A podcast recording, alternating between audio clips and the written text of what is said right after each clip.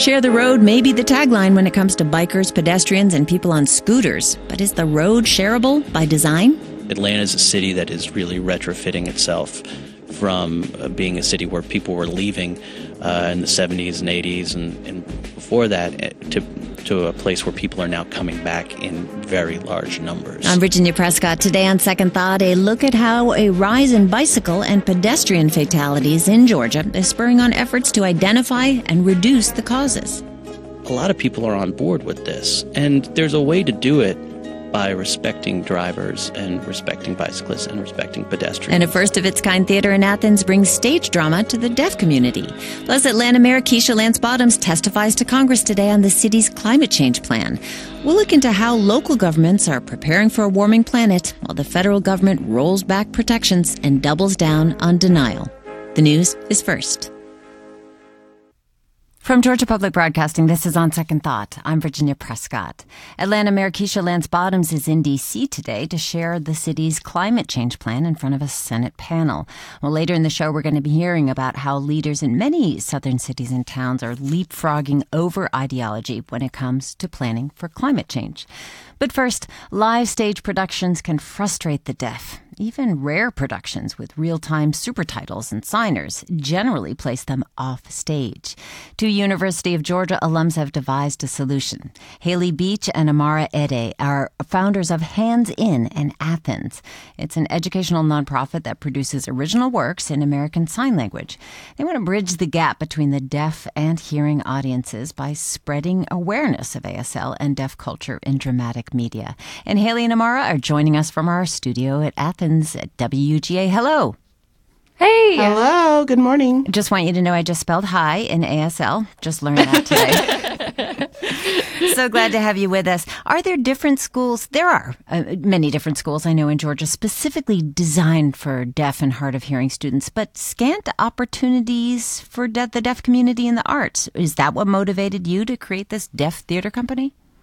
Yes. Um, so what we decided um, in the summer of twenty seventeen um, is that it's just kind of like deaf people in the community have to wait for a role to appear, for a role to open for them, um, for somebody to actually need them to be deaf for a specific movie part or for theater production. Um, but we wanted to open an opportunity for anyone who enjoys the arts to um, audition no matter what Um, their language communication was. So we wanted to be able to do a show that a hearing person or a deaf person could audition for at any point in time. And there was just a lack of programming in the area um, designed for that specifically. So that's what motivated us to start Hands In. So you you both co-founded the theater in twenty eighteen. Do you both have a theater background? Amara, I think you do, right? Yeah. So when I was in high school, I was involved in a local community theater. Um, I think Haley's background is a little bit more on the nonprofit side of things. And so when we started the theater, I was kind of um, leading her on that. But then when we turned it more nonprofit-y, she kind of led me on that. So it sounds like the right combination of experience, theater experience, nonprofit experience. Did you have a budget when you started? No, no not, everything was completely out of pocket. So Amar and I spent a total of forty dollars the first summer.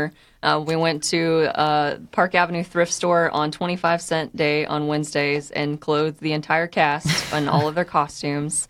Um, but we did not have a budget the very, first summer. Very low budget costumes, very low budget set. It was, but people were still really excited to see it. And so then when we moved up to the next year and actually started the nonprofit and had a little bit more flexibility, um, then people were really, I think, blown away because they were like, wow, you could do all that for forty dollars. Imagine what we could do with four hundred dollars. I'm I'm astounded. Well, so so say that I'm there in the audience in a hands-in production. What's different? What do I see? So well, what you're seeing on the stage is completely in American Sign Language. Um, you, as a hearing person, would come in and sit, and we have um, voice interpreters who are mic'd in the back of the theater. So you would be hearing everything in English, but seeing everything in American Sign Language. And a hearing person has the ability to do that. They have the ability to hear something and relate it to what they're seeing in front of them. So they can hear something behind them, see what's in front of them, and connect the two.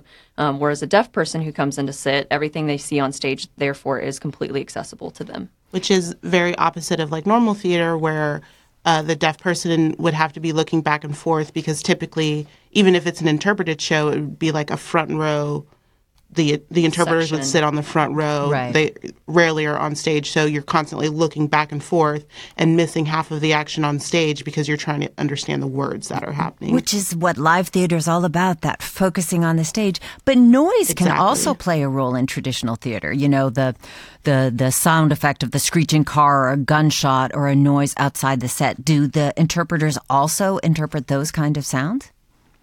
So in our show, all of the action that is happening on stage is visual. Mm-hmm. So we, any kind of cues, like say a doorbell happens, like we had one in our, our most recent production, there was a doorbell, all of the lights would flash. So anything that, that happens, say a gunshot, um, say a doorbell ringing, say somebody knocking on the door, all of that would be represented with the lights that we have in the show. Well, let's just hear a little clip from your most recent production, Wonderland, an adaptation of Lewis Carroll's Alice's Adventures in Wonderland. Let's hear that. What is your name, dear child? My name is Alice, Your Majesty. Who are these? Huh? How should I know? That's hardly any of my business. Oh, with her head! Oh, with her head! So a totally different thing here. Now, now the people who are interp- or who are actually speaking the part in the back, they have to time that perfectly. That's that's a challenge for a production. It definitely is. Um, we try to bring in our voice interpreters about halfway through our production run. We give our signing actors time to get really comfortable with their lines and get to the point where we're doing run-throughs, and then we bring in our voicers and we give them their scripts at the beginning so that they can get familiar with the line, so that they can be watching and trying to time it as well. Because most of our voicers don't know sign language, so it is a, a challenge, but one that they are up for and do really well with. Did you find that you have a lot of actors who do know American Sign Language? Honestly, we... it's it's a toss-up from, from yeah. show to show. Sometimes we have um, more, like if depending on the show, we have like more people who are deaf and hard of hearing or more interpreters. This this time, we I think we had four deaf and hard of hearing people, and then like three others that were, or four or five others that were um, either their child was deaf, their sibling was deaf, their parents were deaf, so that they were more fluent. And they are in- invaluable because they really help the actors that we have that show up knowing no sign language at all.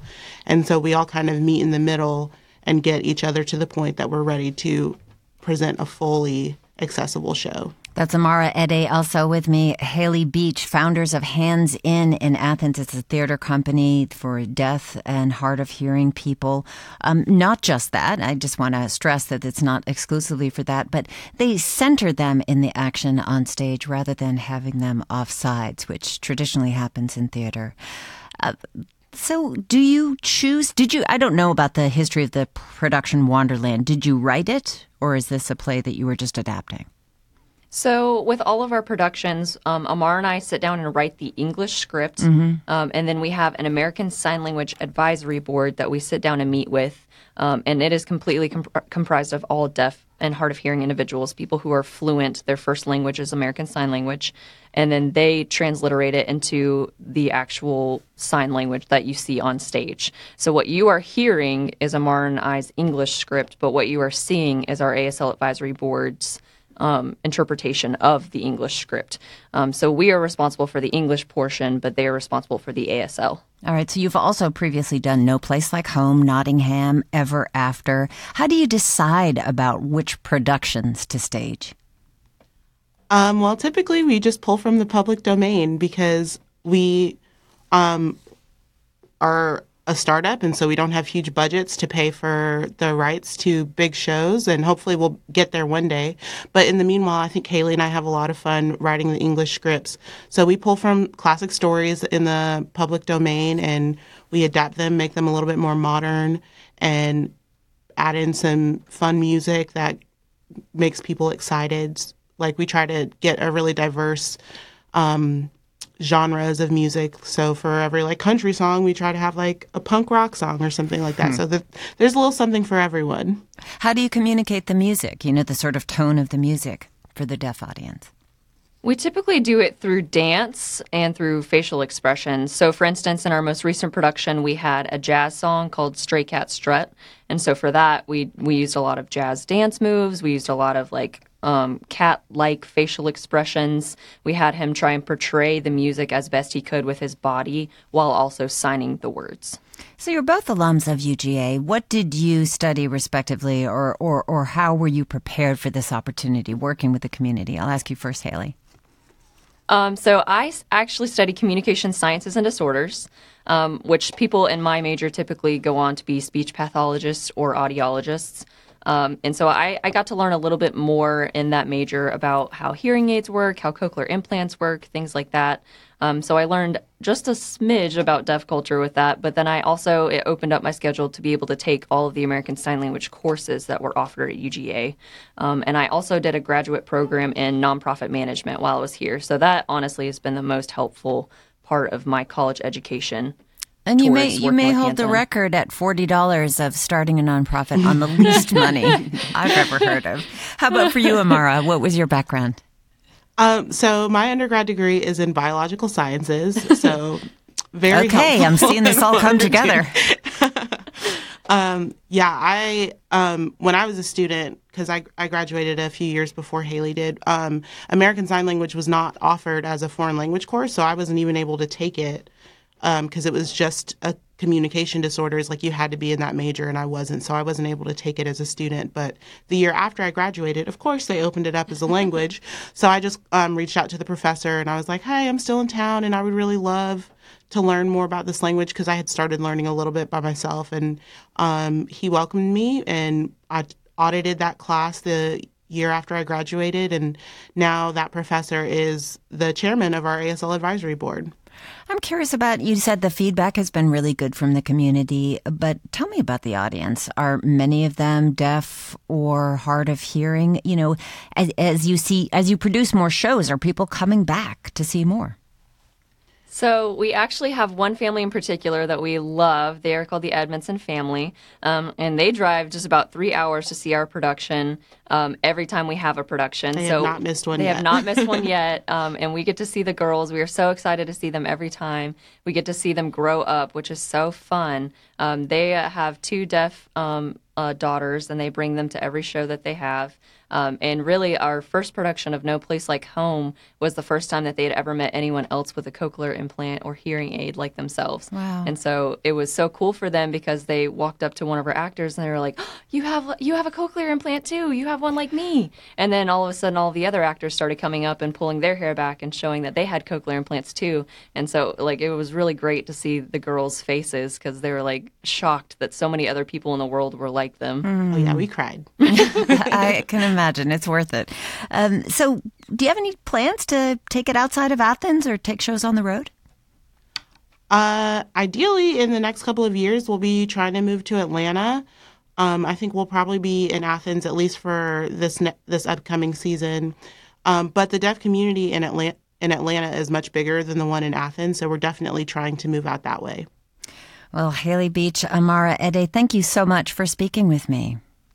Thank you. Thank you for having us. Haley Beach and Amara Ede, they're co-founders and directors of Hands In Theater in Athens. It's a nonprofit that produces plays in American Sign Language for the deaf and the hard of hearing community.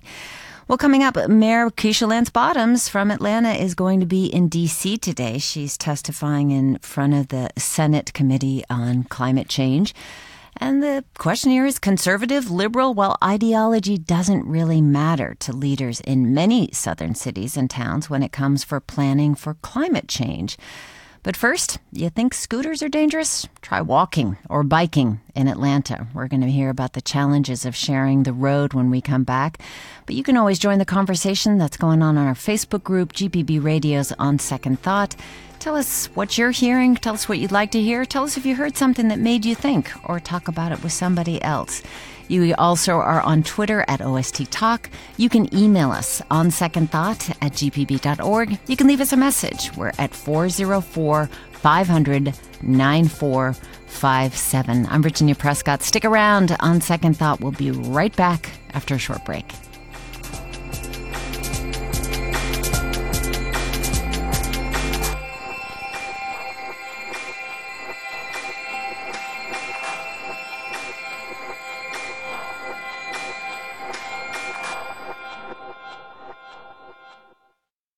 From Georgia Public Broadcasting, this is On Second Thought. I'm Virginia Prescott.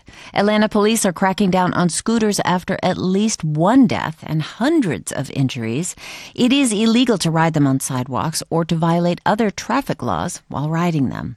The focus may be shifting to electronic-powered two-wheelers, but collisions that involve traditional bikes, cars, and pedestrians are on the rise across the U S and in Georgia. The Atlanta Regional Commission reports a fifty-three percent jump in such incidents between two thousand six and twenty fifteen.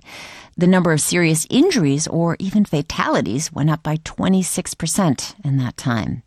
Thomas Wheatley wrote about the rise in accidents for Atlanta Magazine, where he is articles editor. I spoke with him after his article came out and asked if distracted driving is causing the numbers to spike. Well, distracted driving, it, it plays a role. Um, th- there are a lot of factors at play, however. Um, one is population growth. Uh, there are more people, so more people are driving. Another is, in a good economy, more people drive, more people have to go to work, more people are moving goods. A big factor, a lot of experts say, it has to do with just the roads that we drive on, mm. the way that they're designed, and especially um, the roads in Sunbelt states, including Georgia, which are really known for sprawl. Um, we build roads that kind of take us further and further out, farther and farther out.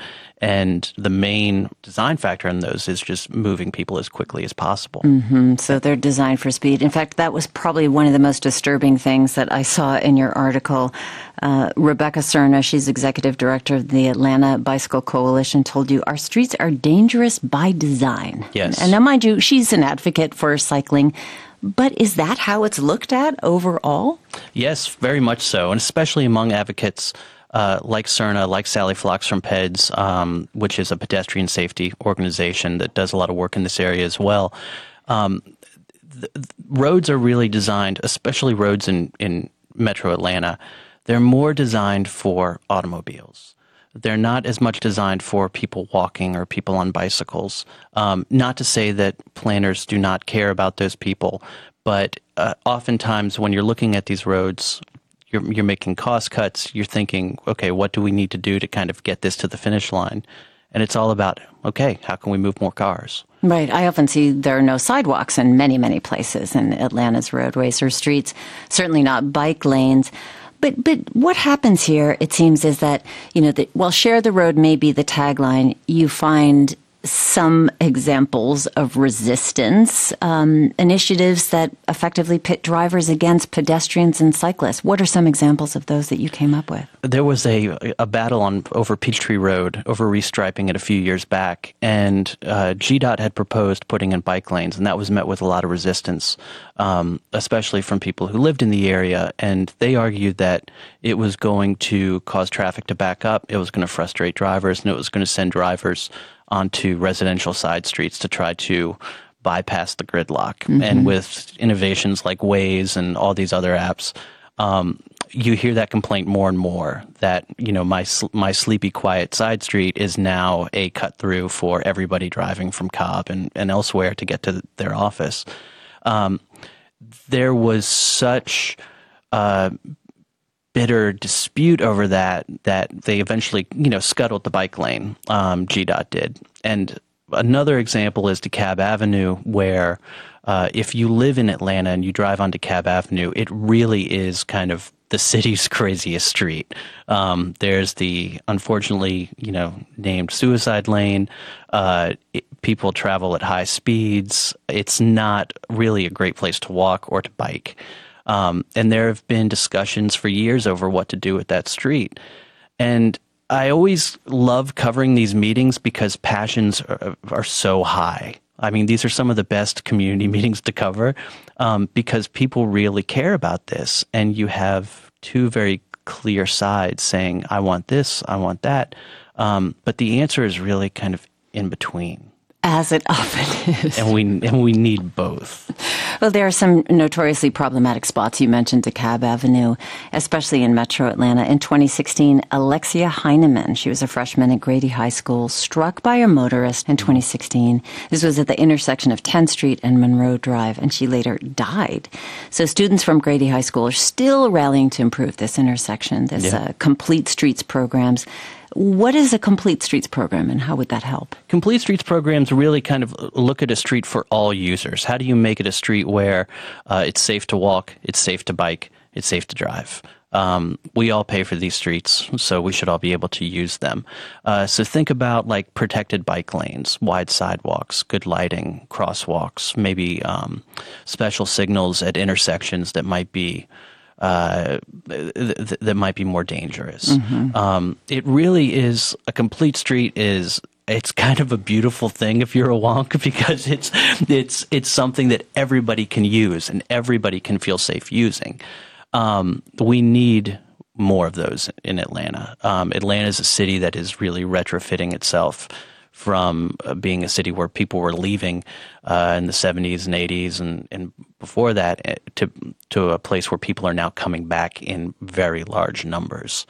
And what we what worked back then is not working now. Mm-hmm. So, but what about the cost for something like that? Installing more streetlights, creating bike lanes, beside the fact that you're taking away room from drivers? Well, I mean, you know, bike bike lanes can can can run. You know, it depends on uh, it depends on what you want. Tactical urbanists have done some really cool things with just putting up planters separating traffic from from bikes. Um, you know, you can have a protected bike lane for about thirty thousand dollars a mile, I think, um, and then it can go up. I mean, if you want to have like the Rolls Royce of bike lanes, someone can do it for you. Um, a lot of times, those can be, you know, a fraction of a road project, and It's and sometimes it's just, you know, like uh, small things can can can do a lot. Um, the issue becomes when, you know, we do things with city money, like building a pedestrian bridge over Northside Drive for, for the Mercedes-Benz Stadium. For the Mercedes-Benz Stadium that was supposed to be used for the Super Bowl, and then it was closed for the Super Bowl until after the game. And when really you can do some. some pedestrian fixes on Northside Drive for just kind of a fraction of the cost. Mm-hmm. So it's all about, I mean, talking with advocates, it's all about your priorities. And if you want to do something about it, you can budget the money for it. Yeah, but of course that means who's got the political power, who's got the ear of those who are in power to do that kind of thing. And how's, how's that stacking up? Are these organizations like P E D S or Rebecca Serner's um, organization, are they making a real difference? They are. They def- they definitely are. I mean, they have a lot of um, political power behind them, um, especially in the city, because it might be, while you might not be a avid bicyclists or, or bicyclist, or you might not be a really kind of gung-ho pedestrian, I suppose, but it's it's one of those things that once you once you notice it's an issue, a lot of people are on board with this, and there's a way to do it by respecting drivers and respecting bicyclists and respecting pedestrians.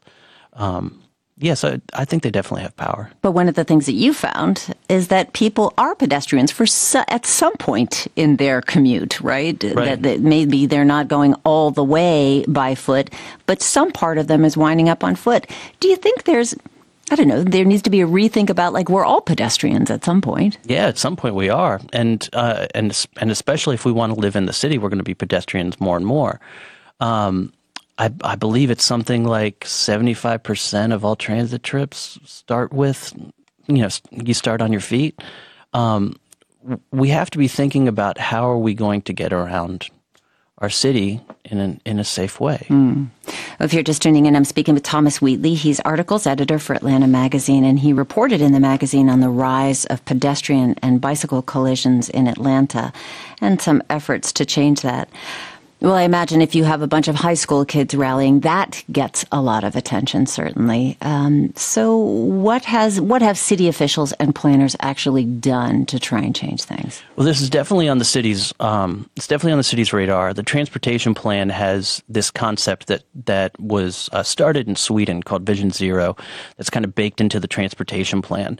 Um, so there are a lot of plans for complete streets around the city.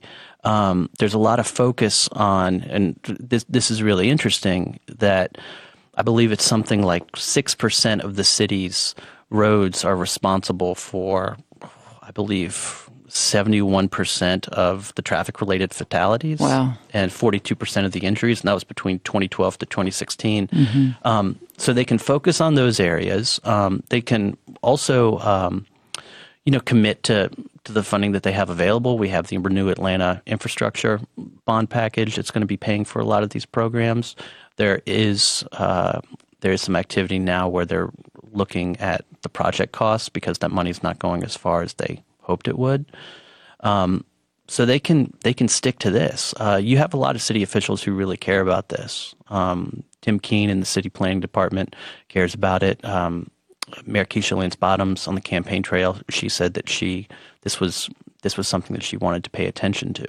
So it's definitely happening in the city. I th- and and I think it's happening elsewhere in Metro Atlanta. It's just that I believe in the suburbs, it's it's it can be rather difficult because these were places that were designed really for automobile traffic. Mm-hmm. And as time goes on and um, you see trends of uh, more and more poverty in the suburbs, there's going to be a need for more transit. There's going to be a need for um, more sidewalks for people who might not be able to own a car for them to get around. So it's a bit of a heavier lift. Well, you talked a little bit about the population increase earlier in Atlanta. Of course, there's been a huge move to get people to have walkable cities, you know, people to be able to bicycle or, or scooters. How are scooters, by the way, fitting into this? They seem to have been a, a bane in the municipal, um, at least if you were looking at regulatory. Yeah, they, I mean, I, what I find really interesting about scooters is that they have kind of showed us just through how people use them and people's behavior, how we're lacking in a lot of these um, kind of like pedestrian and bicycle facilities. Mm-hmm. Uh, if scooters had, if, if scooters had like protected bike lanes to travel on, I really think they would be using those more than sidewalks. Mm. You know, I mean, the fact that people are using sidewalks tells us that the city streets are not safe, that they really fear going down Peachtree or Piedmont Road and somebody's roaring behind them. So, I mean, I, I don't have any hard numbers on how um, on how many injuries have been caused by them or anything like that. But it's it's definitely like a new wrinkle in, in this whole debate. So uh, we have so many people. The success of the Beltline has shown that people want to be on bikes. They want to be on foot. Do you think that they're working there because they don't work on the streets of Atlanta? Is there something going on there? Yeah. I mean, the, the, because the Beltline just feels safe. It, it, it, you, you don't feel like you're kind of taking your life into your hands. It, mm-hmm. it does feel like you're slaloming through people sometimes. And, and there are some, you know, crazy people on bikes and, and, and, you know, just crazy people walking. Um, but it's definitely a sign that people want this. And we can't have a Beltline on every street, but we can have a place that gives you that same feeling. There are a couple points that you brought up in the article that I really wanted to key in on. One is that oftentimes when we hear about a collision, you know, uh, a car, a driver says, I couldn't see the person, you know, it was dark or they came from nowhere or they weren't using a side, a crosswalk. So we often get these things from the perspective of the driver. We're right. very sort of driver focused. But you also got plenty of clapback, I guess, for yeah. advocating that pedestrians and cyclists need to learn how to share the road too. What did you hear from, from both sides? Well, and people made a very good point that, um, that I was, that I was putting the burden on, uh, Uh, on, on the people without power, and that that is that is a solid criticism. Um, and I, I'm I'm of the perspective that people, yes, you need to know the rules of the road. You need to know that you shouldn't jump out in, in the street in random times, um, and you need to kind of uh, you need to give drivers signals. But drivers also really need to be aware that they're operating this massive vehicle. And more and more people are operating larger, massive vehicles. Mm-hmm. I mean, S- SUVs are some of the biggest selling automobiles right now. And an S U V in a pedestrian fatality or a pedestrian collision um, is uh, the the the injuries are much higher, much more severe. Um, that we we all need to really be thinking about how we're how we're going to use this public asset. Everybody wants to get home, you know, but at what cost? Right. So is there a dis- difference? Um, you were talking about, you know, how beautiful the streets could look and how the city is behind it, at least some segments. But is there a difference between a must-have investment here and this would be nice as far as city planners are concerned? I, I, that, that's a great question. I really, I've, I, and I, and I really don't know the answer to that. Um, there is a, there, there, there's a renewed focus at the city on equity. Um, which uh, has been a long time coming. but it's it's good to hear. Um, a lot of the places where we're seeing a lot of these injuries and fatalities are happening in areas where there tr- traditionally hasn't been much investment. And they're happening in areas uh, like the west side of Atlanta, where you have a lot of people who don't own a car, who are one of those people who are making those, uh, you know, they start their transit trips by walking to the bus stop or walking to MARTA. Um, it would be really good uh, and just for those investments to happen there. But but you have to balance it out in terms of political power, in terms of cost. In ter- um, so I would, I would not want to be in their shoes. I mean, it's, it's just not fun. Not in a car town. Uh, Thomas Wheatley, I want to thank you so much for speaking with us. Thank you for having me.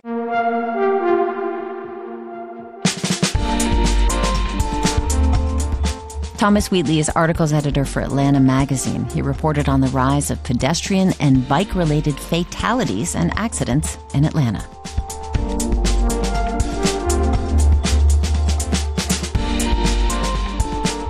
This week, G P B is chasing the moon to commemorate the fiftieth anniversary of the moon landing. You can learn more about all the related stories on our website, gpb.org forward slash moon. And you can join the conversation on social media by using the hashtag G P B to the moon. And you can always talk with us on our Facebook group, G P B Radio's On Second Thought. We're on Twitter at O S T Talk. You can email us at onsecondthought at g p b dot org or leave us a voice message at four oh four, five hundred, ninety-four fifty-seven. I'm Virginia Prescott. Stay with us for more of On Second Thought.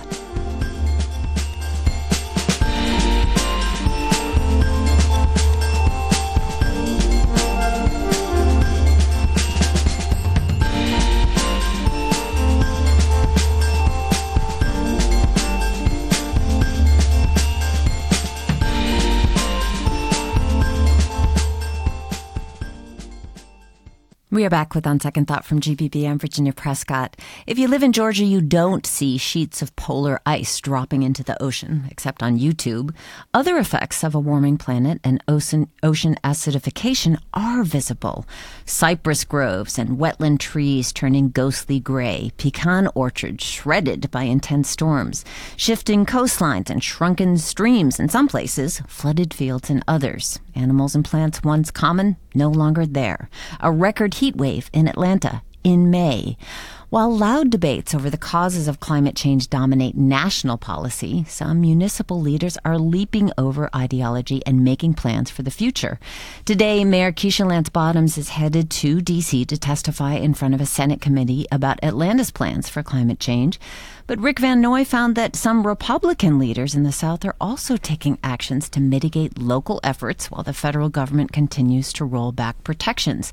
Rick Van Noy met with several for his new book, Sudden Spring, Stories of Adaptation in, Clim- in a Climate Change South, and he's joining us now from Blacksburg, Virginia. Good morning, Rick. Good morning.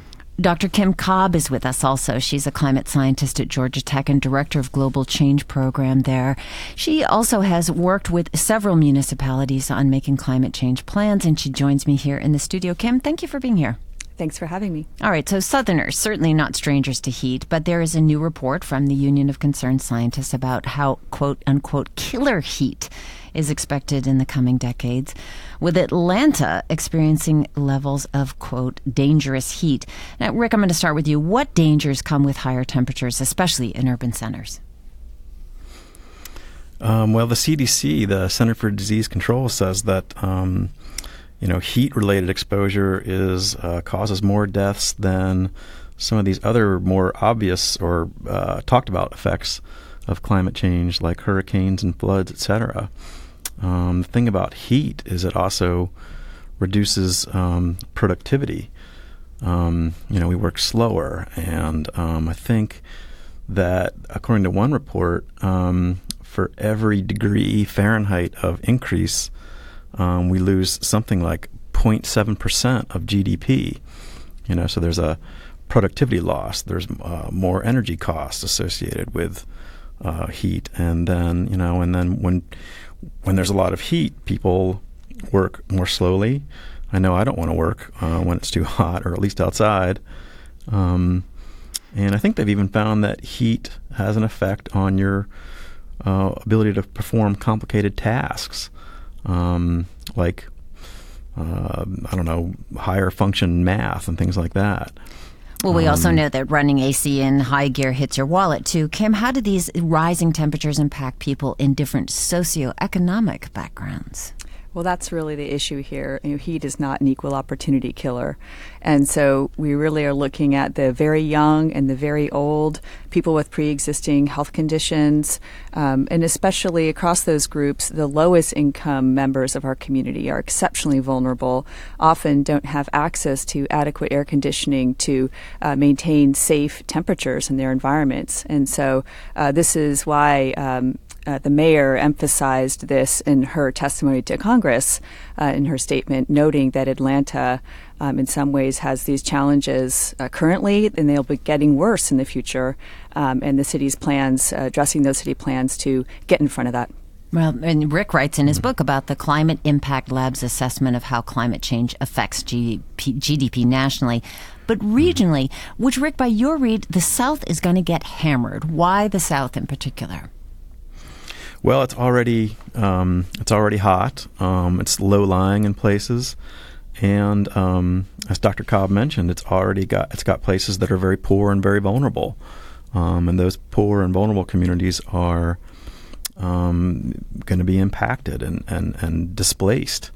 Um, in some cases, they may have a harder time relocating. They may not have transportation. They may not be to be able to get out and. Um, during a hurricane or during a heat event, um, as we talked about. Right. Um, so that's one reason. That yeah. And not just extreme heat, but also precipitation, as you mentioned, uh, driving but rains, precipitation. Increased precipitation. And not just in metro Atlanta, of course.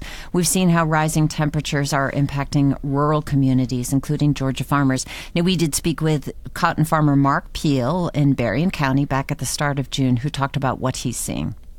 We are facing one of the, the toughest droughts I've seen in years, and uh, record heats.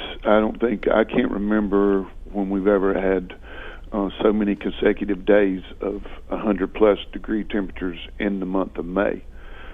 And you know, we're just um, can't believe it. You know, we went from extreme rain, you know, following Hurricane Michael, now to extreme drought.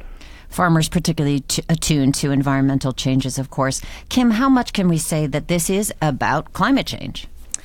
Well, the models and the historical data are pretty clear that we are expecting more extreme precipitation events, especially across the southeast, and that that's going to be separated by periods of, of more prolonged and severe drought. And that may seem, uh, you know, counterintuitive, but the, the drought conditions are really uh, owing to the heating of soil layers and vegetation that is going to lead to uh, droughts in, in those agricultural communities. And then when that precipitation comes, it's going to come in, in more concentrated packets, which again represents acute threats for agricultural communities and urban centers alike.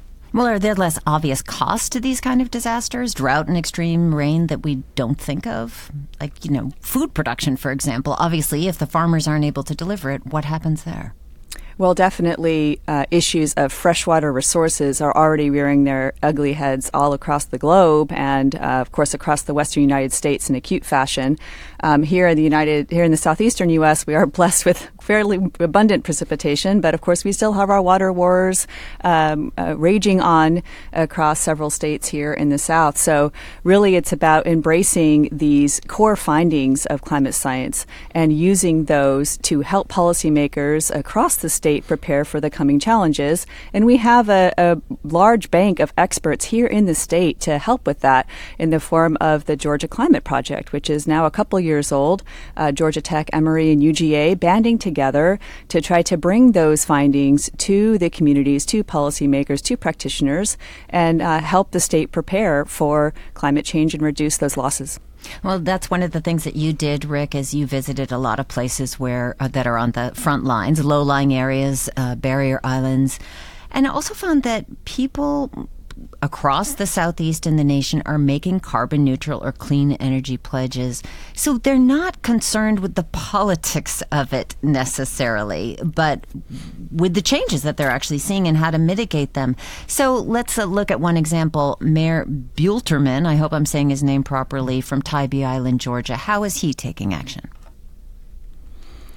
Well, yeah, I think just about everybody, like the farmer that you um, spoke with, is seeing changes. And they're seeing changes in Tybee Island, Georgia. And um, one of the problems they have there is they have that causeway to get to the island. That's the only way to get on and off. Right, and Highway eighty. Floods more, Highway eighty. It floods more and more um, each year. Um, so they've set about to... Uh, they hired someone to create a pretty ambitious adaptation plan, and that involved a lot of different things, including um, protecting some of their dunes, um, better communication with people when a storm is about to come, so that they can, you know, if they need to get off, they can get off. Um, but to address that that road problem, um, they're going to need, you know, they just can't do it themselves. Um, they're going to need federal help. And that's one of the problems is, is, you know, there are sort of there are really good places in the Southeast that are doing great things, um, but we don't yet have a kind of coherent national strategy. Well, tell me a little bit more about the protecting the dunes, because this is something that the mayor credits with actually saving them from um, fall storms that came in pretty hard. Yeah, I think they that was part of their plan was to cr- was to protect the dunes, or also to create um, uh, places for people, little you know spots for people to sort of be able to access the beach and walk through, but to definitely protect the, the dunes so that yeah, in the case of a storm surge, um, they'd be okay. And I think it uh, for the last storm, um, it worked. So what does the mayor say about the, you know, the politics and the ideology? The the whole discussion of climate change has been pretty pretty soundly divided between, you know, conservatives and liberals. Conservatives think, uh, well, I'm not going to say what they think. I'm just going to mm. certain, keep with that generalization and say that, that on the federal policy level, the government is rolling back on protections. So what, how does ma- the mayor defend himself as a Republican mayor? Uh, I mean, I think that's one of the things. I mean, some of them don't like to get into the causality. I think the um, city manager in Tybee er, said something like, you know, we're not going to get into causality. We're not going to get into cow flatulence or something like that. So, and I think that's something you sometimes hear at the federal level is that, um, I don't know, climate change almost becomes like the butt of a joke or something like that. Um, and, you know, it's really not. Um, so they may not get into to the causality, but they're seeing the changes, and I think they want help. And um, I think a lot of the mayors see this as kind of a practical issue. Um, it's almost like just as they need to deal with uh, trash or sidewalks or other kinds of public works initiatives, um, you know, this is a kind of public works, public safety um, uh, threat. And so, so they're sort of practical and not ideological in how they're approaching climate change. Um, you know, the mayor is one. The mayor of the city of Charleston is another. Um, you know, I spoke to several that just saw this as a practical rather than ideological problem. Kim, what are you seeing? Yeah, so I wanted to chime in here. I'm squirming in my seat because, you know, we have a fabulous new project down uh, based in Savannah in Chatham County called Smart Sea Level Sensors. And we've been so thrilled with the partnership at the county and the city level, in particular, uh, Mayor Eddie DeLoach, who is also a Republican, um, who speaks quite frankly about the coming threats of rising seas. And they have coastal flooding issues in the here and now that they need to address, and longer-term challenges to begin some important conversations about. People are pretty wide-eyed down there. When you can bring a set of tools into a community and say, we're going to help you get more information about threats right now, uh, coastal flooding that you see uh, increasing in frequency, blue sky flooding, um, these uh, devastating hurricanes, these communities see the writing on the wall, and they're really eager to work with us. So we've been so grateful for that partnership that's very deep and long-lasting. uh, Georgia Tech working with those communities. That's Georgia Tech climate, climate scientist Kim Cobb. Also with me, Rick Van Noy. He's the author of Sudden Spring. It's a book about how the South is dealing with the impacts of climate change. And we're talking about this on the day that Keisha Bot- Lance Bottoms, mayor of Atlanta, is in D C testifying on climate change. So why is she giving testimony on the Hill, Kim? Well, I think everybody uh, in Congress is, is really keen to have a substantive discussion about climate change. And I say that from members across the aisle, actually. Um, I think that they're looking for cities for leadership right now, where there is a relative void at the federal level. Currently, cities are really stepping up to the challenge. Uh, there's over one hundred cities in this country that have made, in the last several years, pledges to uh, go one hundred percent renewable in the next decade or two, Atlanta being one of those. And that's only one of many kind of policies that she is highlighting on the Hill today, leading, uh, leading climate policy and providing blueprints that can inform uh, future comprehensive federal policy. But these kind of changes cost money, and politicians and leaders often have had to balance other expenditures, you know, transit, education, health services. How realistic are these infrastructure and clean energy proposals when a city has to balance a budget? Well, the fact of the matter is that, of course, uh, solar and wind and renewables are becoming competitive with uh, fossil fuel-based sources of energy. And the fact of the matter is climate change is a profound economic threat, especially, we, as we've just discussed in this segment, to the southeastern United States, and particularly to cities like Atlanta, which have so many uh, vulnerable residents, and with a transportation uh, network that is also crumbling under its own weight right now. So really, when you get out in front of the these kind of infrastructure challenges, you are not just addressing the climate change threat, you are improving public health, you are improving community well-being, you are improving efficiency. And so that's why this is such an attractive package that the city has put together and that the residents strongly support. Obviously, coastal cities have their own set of problems. Rick, you mentioned Charleston, also went to Norfolk, Virginia. What are some of the major challenges coastal southern cities are facing right now? Well, they've all got um, yeah different kinds of sea level rise uh, scenarios. I think you know Norfolk is, is also subsiding or sinking, and so they've seen about fourteen and a half inches of sea level rise. Um, now, of course, they're not also not they're not debating it, and neither is the Navy that's that's based there. Um, you know, they, it's an issue of readiness for them. Um, Charleston has issues. Um, they've had I think three successive falls. They've had storms and flooding, and I talk to people there who are, um, you know, at sort of at wit's end with dealing with the flooding in their, in their kitchens and their in their living rooms. Um, they've got you know there's coastal erosion along some of the barrier islands in North Carolina and in Georgia. Florida sits on porous limestone, so they're not seeing as much sea level rise. But the problem in Florida is the water can kind of come up through that limestone, mm-hmm. um, and then you've got. Um, then you've got New Orleans, of course, and they've seen that heavy red, heavy rain that we've talked about recently, and they're also um, they're also below sea level, so they have to have this levee system and they have to have pumping systems. And then there's Houston and Galveston, and they're they've got these refineries to also to protect. Mm. Um, so. Okay, they've so all got different issues. We have just a minute left, so I'm interested in, you know, you, you write in your book about Norfolk has to put about one hundred billion dollars into infrastructure improvements, Charleston, five hundred million dollars into digging some tunnels, massive tunnels, to try mm-hmm. and control some of the runoff. But we're talking about uh, combating the effects of storms. We're talking about, let's say, mitigation, but not about prevention. Is it too much, uh, although Kim mentioned that some cities have renewable energy plans, is it too much to ask even for these small municipalities and sometimes big cities that are seeing the effects of climate change to focus on prevention? Kim, what do you think? Well, I think it's going to be about states like Georgia and the leadership in Georgia recognizing the acute vulnerability of our state's economy to ongoing climate threats, and to band together with their partners at the federal level to uh, make comprehensive uh, climate and energy policy reality. And we do need a price on carbon, and then all of this will accelerate much more smoothly and reflect the true costs of continued carbon emissions. So this is a kind of an example of how uh, local policies can start to to trickle up and raise awareness at the federal level. All right, Kim Cobb, who biked here safely and sweatily today. She's a climate scientist and director of the Global Change Program at Georgia Tech. Thank you so much. Thank you. Rick Van Noy, thank you so much. Thank you very much. Rick is author of a new book called Sudden Spring, Stories of Adaptation in a Climate Change South. He's going to be at the Decatur Book Festival on Saturday, August thirty-first. That's our show for today. We're going to leave you with a song by Parquet Courts called Before the Water Gets Too High. This is On Second Thought. We will be back again tomorrow. Thanks so much for listening.